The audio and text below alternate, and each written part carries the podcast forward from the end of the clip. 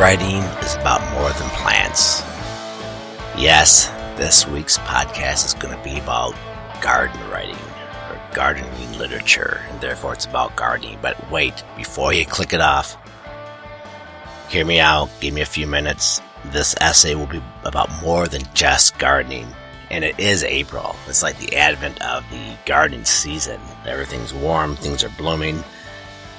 And yes, I am an ardent gardener.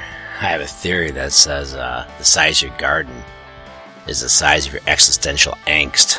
Well, I have a huge garden, so you can figure out what that means about me. Now, of course, my, my guy friends call me a fag for gardening, and I'm sorry for dropping the F word, but that's what they call me. So, if it makes you feel better, you can say they call me a weird dude or something, I don't care. Anyway, this essay is about the biographical, philosophical, meditational, and countercultural world of American gardening literature. It starts off with a riddle. What literary genre has historical roots that predate Socrates, features hundreds of American writers, including Thoreau, Washington Irving, and Edith Wharton, and is a genre of literature you've probably never even heard of? And the answer is American gardening literature. It's a thing. In fact, it's a big thing. I alone have three volumes of garden, gardening literature anthologies in my home library. Amazon has an entire department dedicated to gardening and horticultural essays. Yeah, just essays. It has two dozen other departments dedicated to gardening and horticulture in general. Now, the genre of American garden writing runs a gamut from technical to inspirational, from garden bed blueprints to meditations on weeding. Seriously, meditations on weeding. So, like on one end of the spectrum, you have seed catalogs that merely list the types of seeds, the price, and the specifications, you know, days maturity, things like that. They hardly qualify as literary endeavors. But then there are literary seed catalogs those rare and free publications that are informational, occasionally witty, and serious about their prose. This is long history. Back in the 19th century, I forget the name, it escapes me now, but there was a, uh, a seed catalog that was very, very uh, literary. Anyway, if you want an example from today's world, check out Wild Garden Seeds out of Oregon. Also check out their fabulous Jester lettuce seeds. Anyway, sorry. Get back to the essay here. Okay, among contemporary books, actual books, not catalogs, you have on one end of the spectrum the Vegetable Gardener's Bible, which is my go-to book, but hardly qualifies as serious literature. On the other end of the spectrum, you have a book called Inheriting Paradise, Meditations on Gardening by a theologian named Vigen Guroian. Um, it might be a lovely book, but it scarcely talks about gardening techniques at all. So when I'm talking gardening literature, I'm talking about something that's a blend. And I think the best contemporary example of that is a book called The Tao of Vegetable Gardening by Carol Depp. I mean, it is a beautiful hybrid. Mostly how-to gardening advice, but laced with a meditational bent that, though rarely overt, informs the book as a whole. And that is what I mean by American gardening literature, packed with gardening advice from a highly educated and experienced gardener Depp has a PhD in biology from Harvard. But it's about a whole lot more, as evidenced by its subtitle, Cultivating Tomatoes, Greens, Peas, Beans, Squash, Joy, and Serenity. I'd hope that a subtitle like that can make even the most ardent brown thumb think about putting his hands into the into the soil. Now, garden literature, it's it's unusual, um, because it mixes, in the words of M.E. Bradford, a literary professor, quote, practical agricultural advice, and moral reflection, unquote. That is how I would define gardening literature.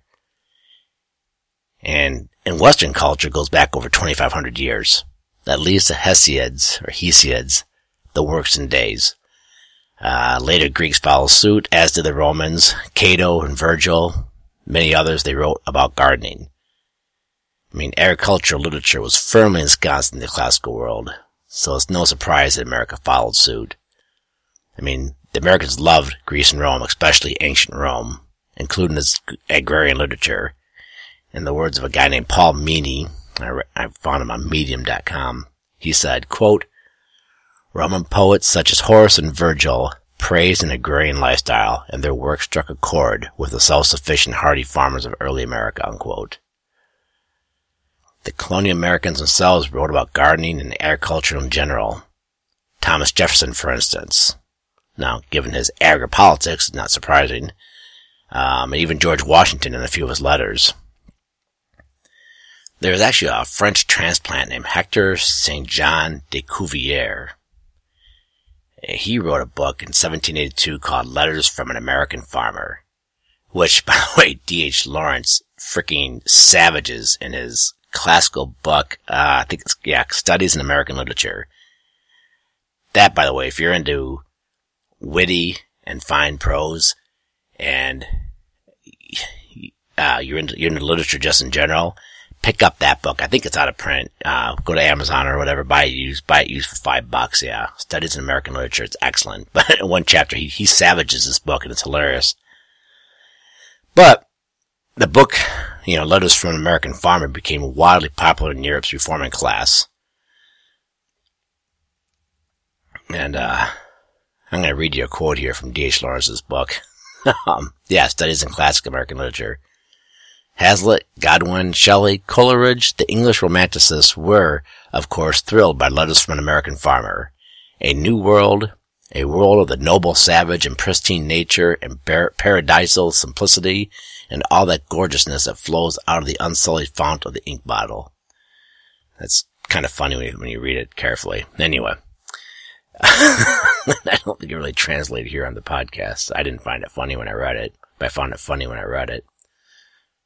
Well, when I, sorry, I didn't find it funny when I just read it out loud. I found it funny when I read it on the page. Anyway, uh, one of the earliest examples of American agricultural literature was John Taylor of Caroline. He was a wealthy lawyer and agriculturalist whose talents didn't carry over to the printed word, in my opinion. I find him very difficult to read. That's the John Randolph of Roanoke, uh, because someone suggested that someone translate him into English. so Taylor wrote a book called Arator, being a series of agricultural essays, practical and political, in 64 numbers. I mean, I've picked up that book at least a dozen times over the past dozen years, and I can testify that John Randolph was right. Um, but it does fall squarely within the genre as I define it. It's how-to agricultural advice combined with lost, loftier subjects. As an aside, uh, one can quibble with me about characterizing Arator as gardening literature. Uh, Taylor hardly operated a garden. he operated large tracts, and he wrote from that perspective, which clearly lands as writing in the farming category, not gardening, but farming. In my defense, it's hard to know when gardening literature becomes farming literature. And that's probably appropriate. No one knows when gardening itself turns into farming. I mean, I annually grow over 500 pounds of lettuce on my half acre plot that I sell it at an outdoor food, at an outdoor food market. Am I a gardener or a farmer? You can tell me that. Alright, now modern American gardening literature. Here's the thing, it didn't stop with colonial America, not remotely. The 19th century saw garden literature from Henry Ward Beecher, Frederick Law Olmsted, and the Shaker Seed Catalog. That's the catalog I was trying to remember earlier, the, the Shaker Seed Catalog. An Englishman, William Cobbett, even entered the genre with the popular, quote, The American Gardener, unquote, while spending two years on Long Island. Gardening literature was even popular during the urban infatuated roaring twenties, prompting House and Garden magazine to assemble an, an anthology called The Gardener's Bed Book in 1929, shortly before the stock market crashed and sent everyone scrambling to grow their own food. Then during the Great Depression, the Fugitive Agrarians, a group of well-known writers like poet Allen Tate and Robert Penn Warren, published a set of essays called I'll Take My Stand, and has celebrated the South and America's agrarian traditions. Robert Penn Warren, by the way, he wrote All the King's Men. If the name sounded familiar, but weren't sure where to place him the book about the the rise and assassination of Huey Long. Anyway, The later 20th century, however, really saw an explosive growth in gardening literature. Probably because mega agricultural corporations became kind of a bogeyman. Uh, people hated the giant machines that crushed the earth under their threads. And artificial chemicals gave small agricultural, organic pursuits a sense of urgency. The urgency manifests itself in 1943 with the Pulitzer Prize winner Louis Bromfield's Pleasant Valley, which, according to a recent issue of Organic Grower, said paved the way for today's organic agriculture movement. Bromfield also published a book of essays talking about his Ohio agricultural footprint called Malabar Farms, which had become such a popular destination spot that Humphrey Bogart and Lauren Bacall got married there in 1945. After that, and the publication of Rachel Carson's Silent Spring, the idea of small agriculture practices, especially organic ones, fell into the meld, fell, fed into and melded with gardening literature, creating a gardening literary boom. As a result, there's a late 20th century American gardening book for every taste. So, are you interested in gardening literature from the upland south? Well, look at Wendell Berry. He built much of his writing career around Kentucky agriculture matters. Uh, looking for something from the Southwest? Try John Graves' 1974 book, Hard Scrabble. It was about converting hundreds of acres of credit land in Texas. You want something with a heavy religious bent? Try Catherine Doherty's Apostolic Farming. Do you want to see someone give the metaphorical middle finger to modern agriculture and modern life in general, try Gene Logsdon's The Contrary Farmer. And by the way, if you want to read just one essay in this vein, you might enjoy my essay called Confused and Contented, which might make up a future podcast episode. And if you want to get radical, there is now a whole cottage literary industry that sprung up about homesteading and living off the grid including Caroline Chute's 2008 novel, The School on Heart's Content Road. And that's for someone who uh, prefers their garden literature in fiction form. So there you have it. I don't expect you necessarily to go out and buy these, uh, all these books. I will tell you, even before I became a gardener, I was kind of interested in this whole genre. And now that I'm into gardening, I'm into it big time. Uh, but last thing I'm going to do is tell someone to go out and garden uh, prior to the, the crash of 2008, 2009, never would have crossed my mind to go out and garden. In the past 12 years, I've grown in love with it. But, yeah, each person has their own hobbies, each person has their own interests. I would encourage if you've never tried it, you really ought to go out and try growing your own food. Uh, I think there's, there's a reason the book of the Bible starts with, uh, the book in the Garden of Eden, the Garden of Eden.